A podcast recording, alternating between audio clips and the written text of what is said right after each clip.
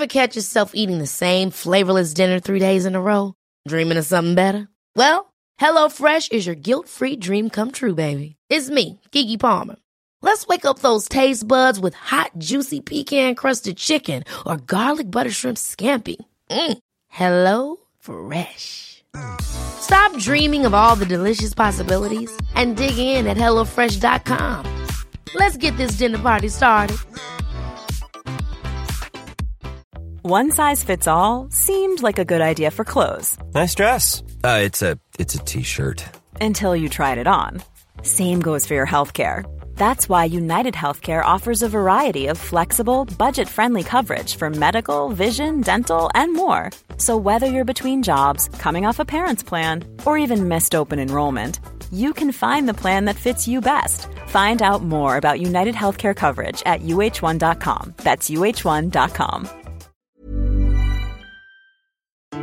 Hello, welcome to part two of my lovely chat with Ryan. I adore him. He's very funny, and I'm learning. What more could you ask for? If you haven't heard part one, go back to the feed, you know. Keep it sensible. Listen to part one first and all that. Okay, go. We talked about this a bit last time, and I loved our conversation last time, and I've I've quoted you so many times to people. But we we talked a lot about intimacy, and it feels like it's a massive theme in this book. And how much of that is autobiographical and how much is autobiographical of the relationship because Elliot starts seeing a sex worker then your boyfriend gets involved is that was that real or does it matter if it is No, that that part isn't real. I mean, I think the thing that's really tricky about this book and in talking about it is that the themes and the emotions, like Elliot's inner monologue, feels very ripped from the headlines of my life. It feels very Dear Diary. The actual circumstances in the story is fiction. Like I've never, I never fell in love with a sex worker. It never led to a dissolution of my relationship. I'm in a very happy, amazing relationship for seven years. Like that aspect of it is completely fictional. But like, but I mean, I have gotten like erotic massages before. So like, you know, Mhm. so I've done that aspect of it. And I've definitely, I've never like used like a, I guess, like a sex worker. Like no one's like fucked me, to put it plainly. for money Yeah, for money. Yeah, yeah, for money. Right. Um, still, still getting it for free. but, uh, but all power to you yeah, yeah, totally. But I, but I, what I relate to is that Elliot seeks them out as sort of a safe place to explore his sexuality and his desires because he's still in control. Because when you're paying for it, you're in control, and there's no fear Mm. of rejection because you're not you're paying this person to not reject you. So it becomes a very very safe place to engage in sexual behavior without being hurt.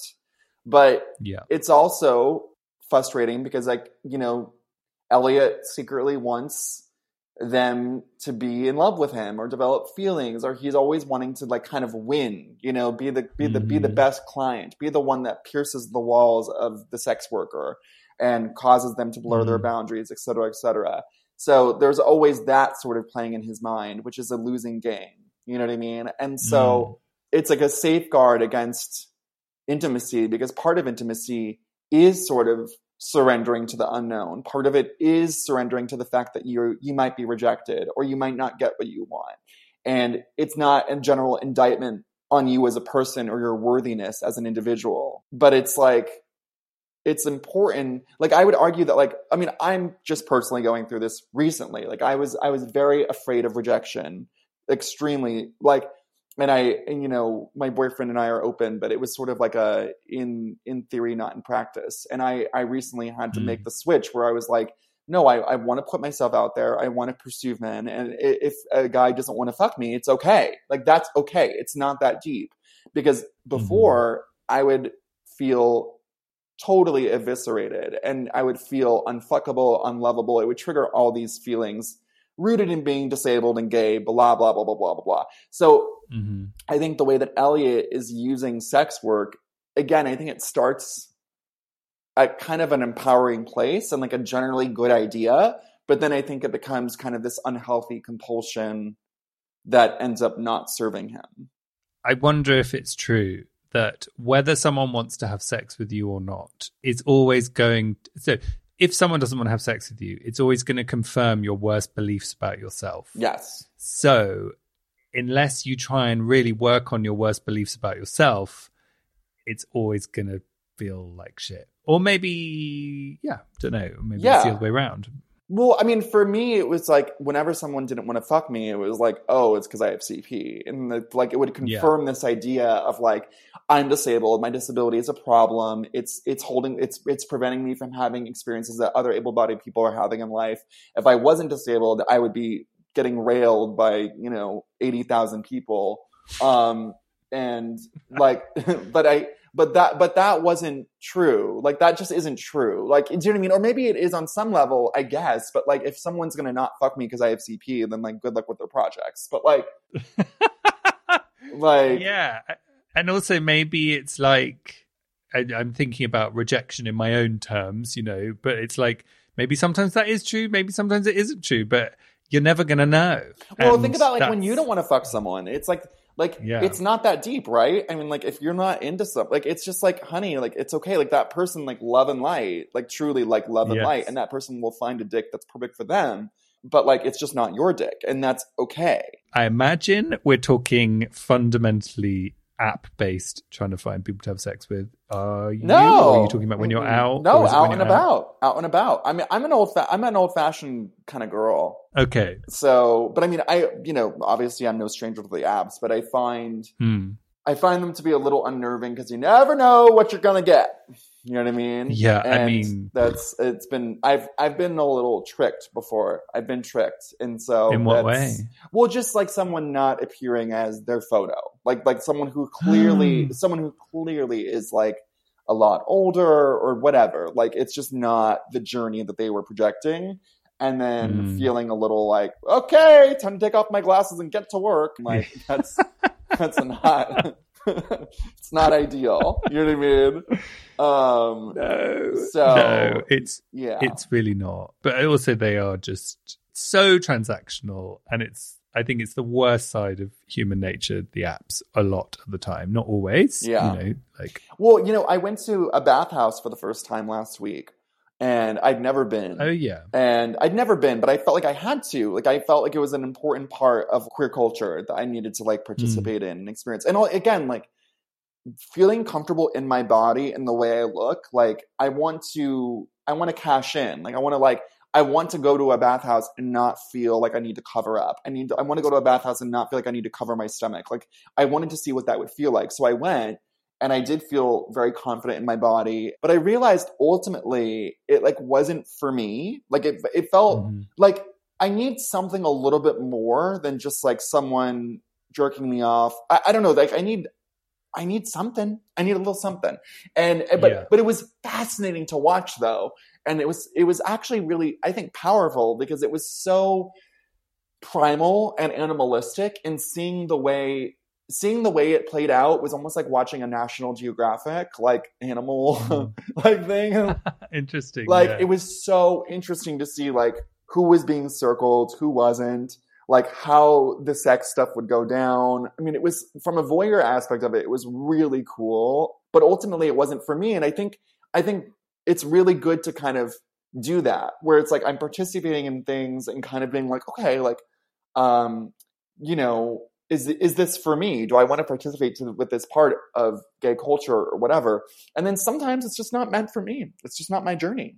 And Mm. but it's it's cool to part it's cool to i'm glad i went you know what i mean? Yeah, it's really good that you went. And to what time of day did you go? oh 3 p.m i wanted an afternoon moment because i've heard that's like i didn't want to go when it was like sunday. I went on like a thursday afternoon. It feels a little sober. It feels a little present. I will say so i didn't end up doing anything because it just wasn't my journey and i was get and i was getting dressed um a man in the locker room was like, "Oh, I love your show special," and I was like, oh, "Okay, thank you."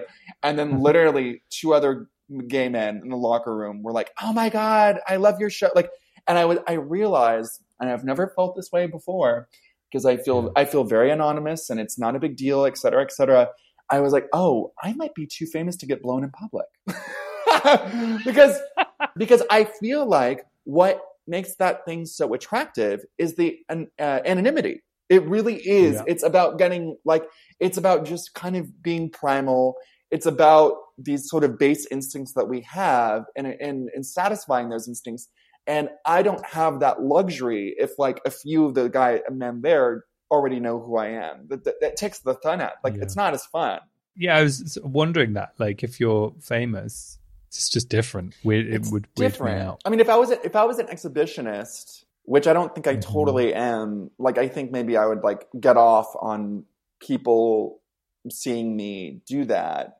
But I don't think Mm. I don't think I am, or I thought I was, and then apparently I have limitations to my exhibitionism. But also, it's like the.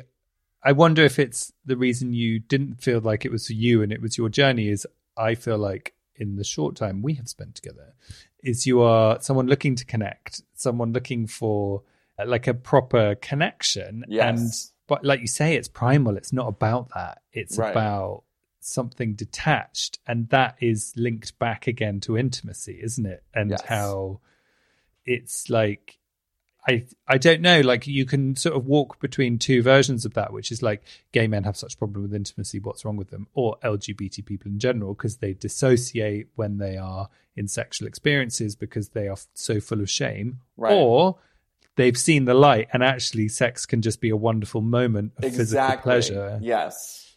Yeah, well, I think it's different. For, I think it's different for everyone. I think it's these things are very BYOB. Bring your own baggage. You will find people. You will find people that are going to those things to avoid any kind of real intimacy, and then you will find people that are just very empowered sexually and like want to experience the slice of queer culture because it is it is sort of beautiful like watching it. It was i did not get darked out by it at all. I thought it was really Hmm. interesting and cool. Like I, I i really did like walk away from it feeling very positive about the whole experience Yeah, one of our listeners was talking about it because we did a live show and it came up, and then one of our listeners was talking about having been and saying that it's a really lovely atmosphere in it. So we call them saunas here. Like, yeah and yeah have you been have you been to one no, I've never been. you've never been chris No. come on really Yeah, but that's because I am not famous, but I absolutely, I said this in the show, in the live show. I just know I would know five people there, and that would so weird me out. no i, just, know. it- i know. I, know. can't I can't do it. Like I can't and I'm that makes me a prude, it makes me all these things, but it's not no but you it's what we talked about. It takes away the anonymity. It does. And it, it's Mm. it's like it just makes it you have to worry about this thing you know what i mean? Like i had a friend that loved going and he was always like we should go together. And i was like why? Like what like like that sounds like No. absolute hell Yes, absolute hell. I just couldn't like imagine catching their eye across the room while they're getting blown. You'd be like, "Do you- want a coffee? I'm gonna get a coffee. yeah it's not This is Paige, the co-host of Giggly Squad, and I want to tell you about a company that I've been loving, Olive and June. Olive and June gives you everything that you need for a salon quality manicure in one box. And if you break it down, it really comes out to $2 a manicure, which is absolutely insane. It's also so easy to get salon worthy nails at home with Olive and June. The difference between how your nails used to look when you did them yourself and now with the Mani system is a complete game changer. The best thing about Olive and June too is it's a quick dry. Dries in about one minute, lasts for five days, and full coverage in up to one to two coats. Visit oliveandjune.com slash perfectmanny20 for 20% off your first system. That's oliveandjune.com slash perfectmanny20 for 20% off your first system. Ever catch yourself eating the same flavorless dinner three days in a row? Dreaming of something better? Well, HelloFresh is your guilt-free dream come true, baby. It's me, Keke Palmer. Let's wake up those taste buds with hot, juicy pecan-crusted chicken or garlic butter shrimp scampi. Mm. Hello Fresh. Stop dreaming of all the delicious possibilities and dig in at HelloFresh.com. Let's get this dinner party started.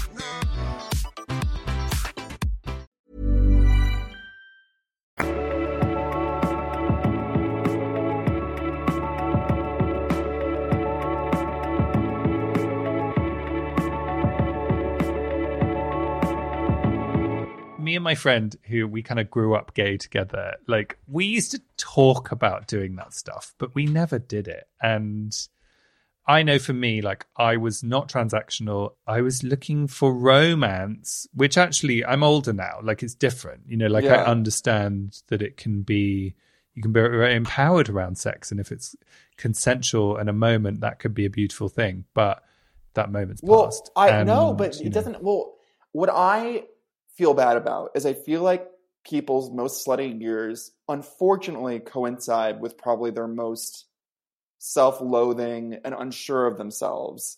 And and it's like and it's like I feel like having this experience at like 35 versus 25 I feel like I I just like I ha- it's a like a life hack. Like I feel like I figured it out. like I'm like literally like I'm having these experiences as a 35 year old man who like truly likes who I am, is not hiding any Mm. part of myself, is it comfortable in my body, and that's amazing. I mean, having sex as someone who likes themselves is a much different experience. You know what I mean? And having so, like someone with boundaries, someone who knows what they want. Um, like I feel very fortunate. Talk about you know being gay versus straight, like where it's like we can have these dialogues and we can kind of create our own relationship. You know, my boyfriend knew Yeah. my boyfriend knew that this was a part of myself that I've been really struggling with, so much so that I wrote a whole book about it. You know, I feel very fortunate that I feel safe enough to explore this in the confines of my relationship. And it's not, it, you know what I mean? I don't want to oversimplify, but it can be incredibly heteronormative, and and we sometimes take our cues from that to do these things in secret. And actually, Yes. it's like we can we you don't need to. Who who said whoever said that these things have to be secret? We can talk about it, and you know, Alan Cumming, who I used to host this with, and we spoke so much about open relationships and stuff. He said, "All I ever want is honesty. All I will ever give you is honesty." That is, I just think that's beautiful.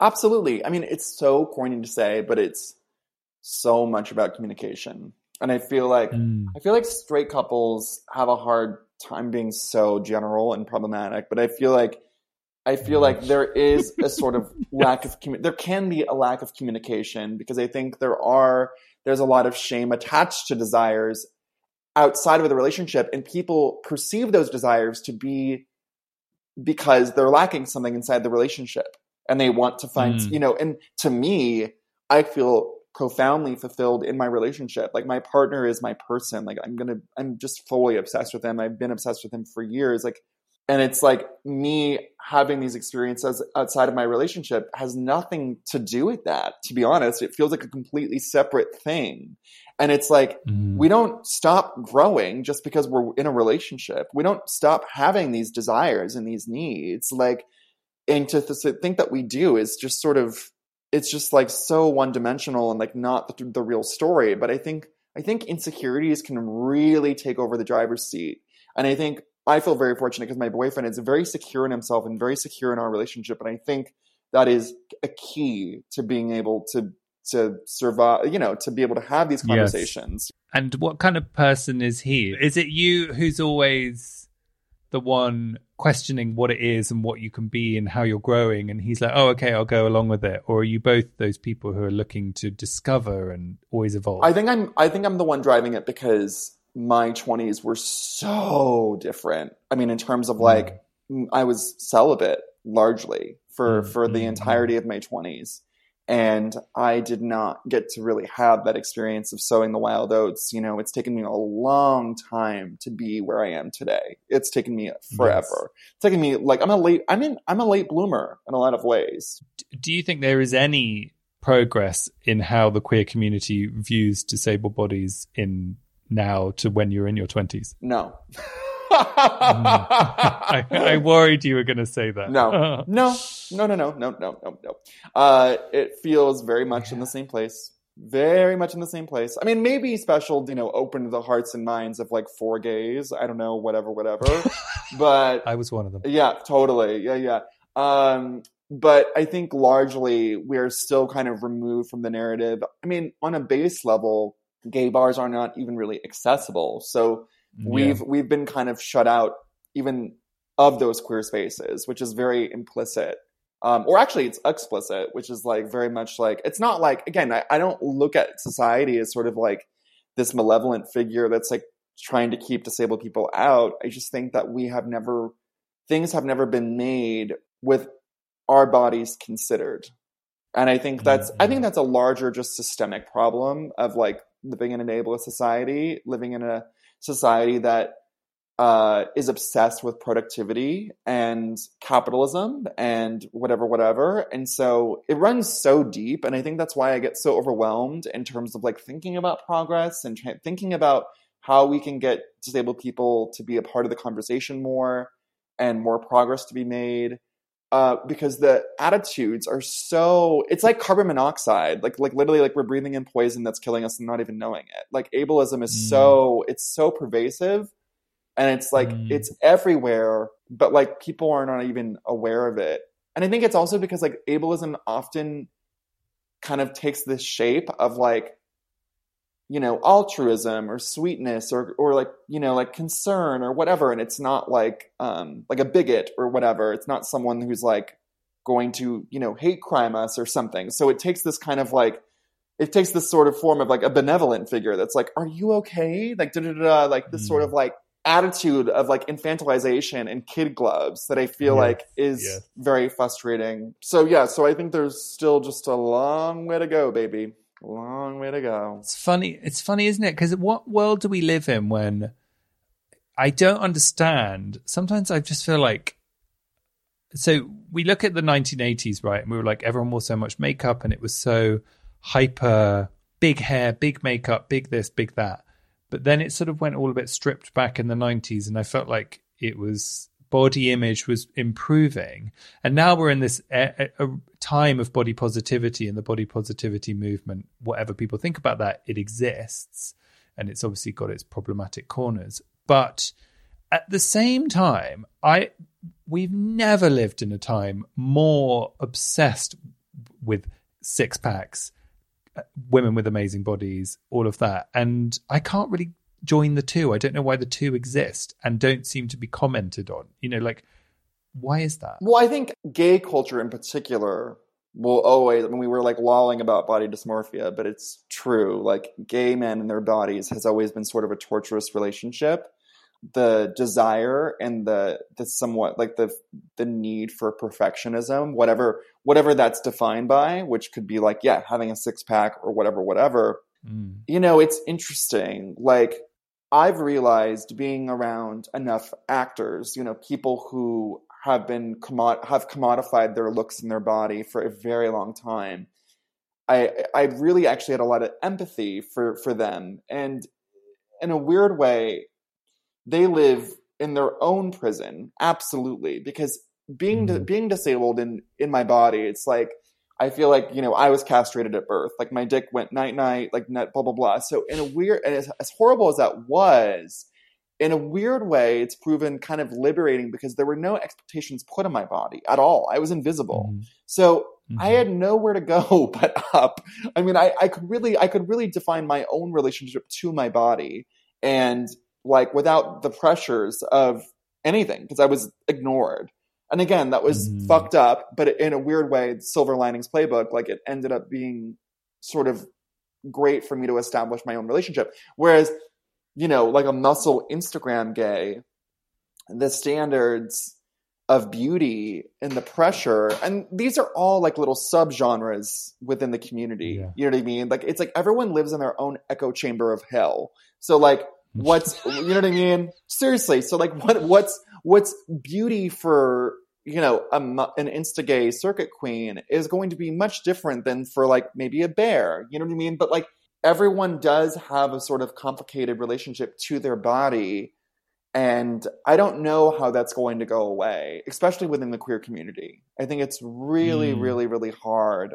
It's very Yeah. I don't know. I don't know. That's that's why I'm like so stunned I've been able to get into such a good place with my body because it's like uh, I feel like this shouldn't be happening.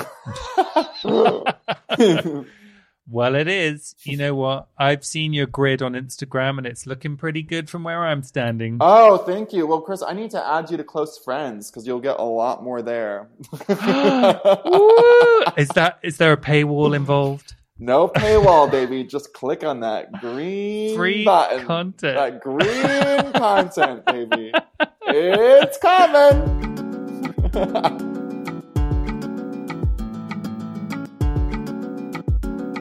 Every day's a school day with Ryan.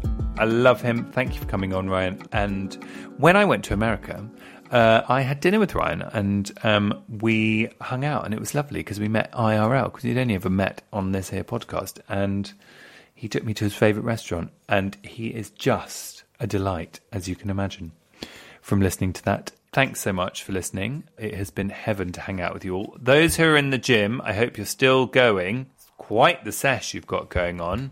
Remember to stretch, that's all I'll say. On Monday, everybody, we have got a Culture Club bonus episode because do you remember Travis Alabanza who came on the podcast before? They are coming on to talk about their new book, None of the Above, which is basically part memoir, part thesis on the trans non binary experience. And I love Travis. They are a font of knowledge and a font of good fun. If you remember when Travis came on before, they were talking about um, getting off with boys in bands uh, over lockdown. Well, all I'm going to say is there are developments on that front if you listen to the episode, which comes out on Monday, which you will, you, you should all of it. And then on Thursday, I am joined by none other, the mastermind behind Mighty Hoopla Festival, the mastermind behind Sink the Pink Night. It's Glyn Fussell. He's sort of the Andy Warhol of club nights, I would say. He knows everybody, best friends with Sam Smith, best friends with Mel C, best friends with everybody, and just brings people together for good fun and shame free fun in a way. Like, you know, be yourself is Glyn's uh, mantra, and it's just wonderful. I mean, I don't think he's ever said that that's his mantra, but that's what I feel. Anyway, I love Glyn. You love Sink the Pink because I know lots of you go. You love Mighty Hoopla because I know lots of you go. He's joining me for the whole episode. We have a right old gas. We're going to have a right laugh because that's all he is. It's great, good fun. Oh, here we go. So Jessie's got back with her answer. Did Jessie turn out to be lactose intolerant? Let's find out after she drank milk in the interview the other day. Hello, Chris. Well, the results are in. I believe I have a mild to moderate lactose intolerance. So, my dreams of cream on ice cream are quite soured now. So, yeah. Yes, because cream on ice cream. So, first things first, the Homo sapiens community sends their condolences to Jessie for being lactose intolerant. Any tips for Jessie? Please send them in. What does she do? Hello at homosapienspodcast.com. Secondly, yes, her mother used to put cream on ice cream. That was their thing they used to have when they were kids as a treat. I remember this. Have you ever tried it, listeners? Cream on ice cream? What's your go to food that soothes your soul? Mine always changes. But actually, I would I would say that a giant chocolate chip cookie would always hit the spot. But if I had to say something right now, I'm really obsessed with this Thai green curry from Cook, company Cook who make frozen food. Uh, I just love it. Anyway, um, thank you for that, Jessie. Uh, get in touch, stay connected at Homo Sapiens on Instagram, at Homo Sapiens Podcast on Facebook, and email your agony uncles, your questions, your anythings to hello at homosapienspodcast.com. I adore you all. Thank you for being wonderful. It has been an absolute delight to talk to you. Stay safe. Loads of love.